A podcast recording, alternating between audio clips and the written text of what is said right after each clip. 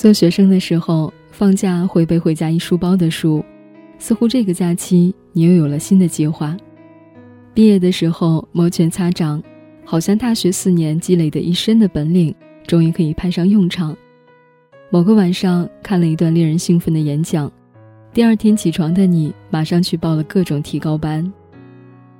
我不知道这一幕幕在你的生活中是否出现过，而你又坚持了多久？欢迎收听这一期的漫步时光，我是一念，你好吗？依然用一首歌、一个故事、一段文字温暖你。今天的节目继续来说故事给你听。单位有个九零后的小弟弟，最近情绪低落。一问之下，原来是跟他一批进单位的同事，同样是九零后，不断在行业获奖，而自己却原地踏步。他说：“领导偏心，对好作品视而不见。他刚进单位时是个爱说话的小伙，别人一说什么话题，总爱发表高见。同事是985名校毕业，他说985的学生都是混日子。同事职称考试通过了，他说职称制度不合理。同事做的 PPT 经验脱俗，他说网上可以下载。总之，人往那儿一站，他就是演说家。”谁反驳，他就变成伟大辩手。有一次，他抱怨单位的考核制度不合理，终于惹来了主管的一顿狠批：“你看你写的报告，错别字百出，乱用修辞，从网上抄数据应付，我真怀疑你的能力。”他眼睛里包着泪，满满的愤怒。其实，许多人对于自己的才华是很敏感的，面对没有才华的指责或者心理暗示时，我们要么很沮丧，要么很愤怒。世有伯乐，然后有千里马，千里马常有，伯乐不常有。太多人把自己当做千里马，天真的发出疑问：伯乐呢？易中天说，怀才跟怀孕一样，时间久了总会被人发现的。既然如此，就不要担心世上无伯乐。你还没遇见伯乐，只是因为你不是千里马，你只是骡子，在出来遛的时候暴露了，还怨天尤人。才华也许姗姗来迟，但是抵挡不住认真和勤奋。很多人说彭于晏没有才华，演技很烂，但彭于晏却是个很勤奋的演员。为了演好一个角色，他会琢磨角色以前的生活。在拍《黄飞鸿》的时候，导演说打戏不能用替身，他就开始练武。有一个镜头从三楼跳下来，他跳了二十多遍。别人问他为什么这么拼，他说：“我没有特别多的才华，但至少我可以拼命。人应该有力量，揪着自己的头发，把自己从沼泽里拔起来。如果一个人有这样的狠劲儿，那么每个人的内心都是惊世骇俗的。”周星驰成名前，总是捧着一本演员的基本修养，即便演一个死尸，他也要琢磨演出层次感。一九八三年版《射雕英雄传》，他饰演一名士兵，在一场戏中要被梅超风一掌打死。演出前，他主动跟副导演商量：“我可不可以用手挡一下，第二掌再死？”副导演眼睛一瞪，浪费时间。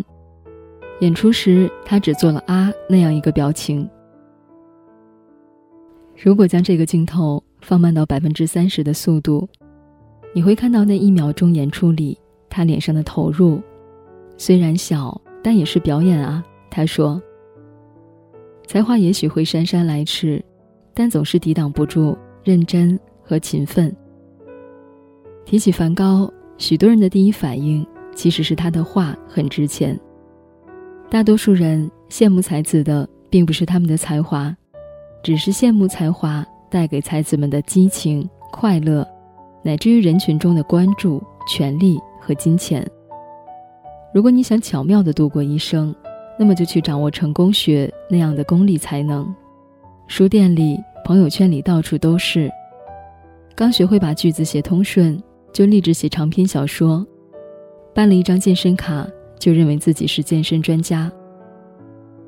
会用 Excel 求和，就自诩精通 Excel 各种函数功能。学了初级会计。就觉得自己足以拿下注册会计师。学了两天外语，就觉得自己可以与外国人谈笑风生。才华何时变得如此廉价呢？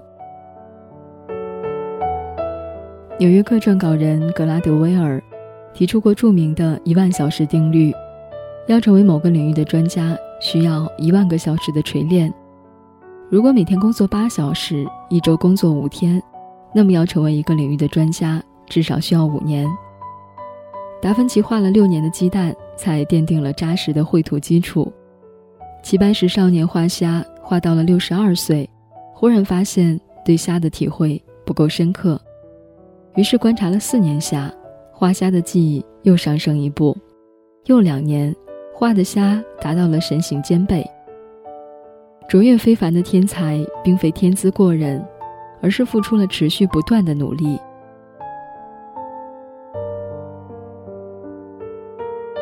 恃才往往就会傲物。并逐渐在自以为是的心里形成心理舒适区，在这个区域内活动，我们会感到惬意和自在。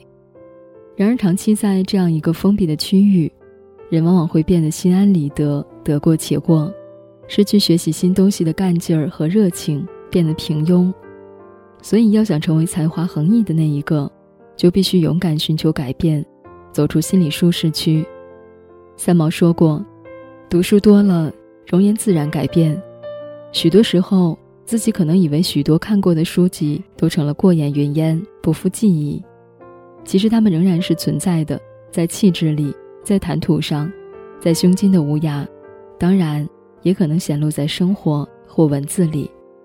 那也许便是有才华的模样。我是一念，本期的节目就到这里。本期的节目文字来自作者西藻，你也可以在节目之外来读他的文字。无论你在哪里，正在经历什么样的心情，都让我们彼此陪伴，互相温暖。你也可以关注微信公众账号 N J 一念，来听我说给你的悄悄话。下期见。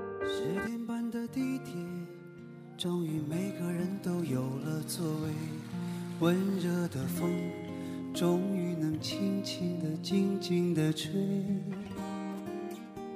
身边的姑娘，胖胖的她，重重地靠着我睡。我没有推，我不忍心推，她看起来好累。矮下了身子，向后仰，我懒散地伸长了腿。体面的大叔在鼾声之中张大了嘴，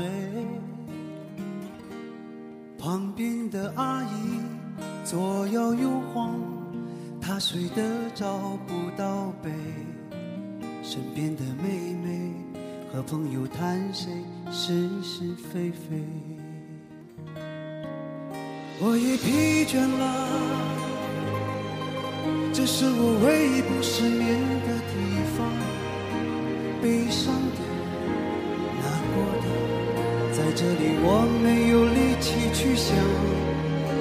正式的夜在头上沉默经过他的心上，尽管他千疮百孔，仍在夜里笑得冷艳漂亮。十点半的地铁，终于每个人都有了座位。温热的风，终于能轻轻地、静静地吹。对面的阿姨醒了又睡，她没什么可以。身边的妹妹不知道为谁流着眼泪。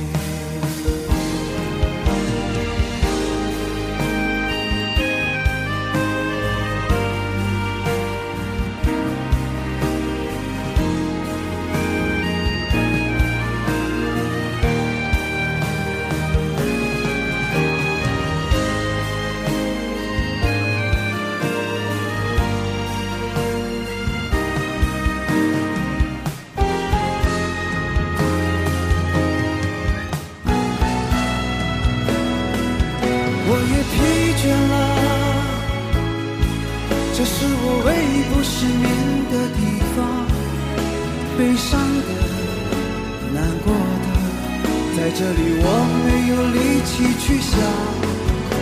真实的夜在头上，沉默经过他的心上。尽管他千疮百孔，仍在夜笑得冷艳漂亮。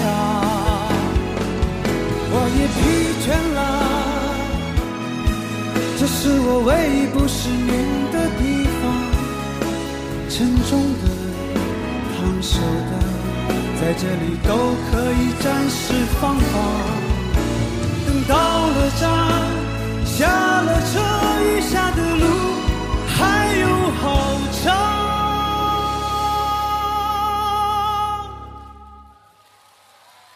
不去想，管他呢。让风吹在我脸上，十点半的地铁，终于每个人又有了座位。温柔的风，轻轻地，轻轻地吹。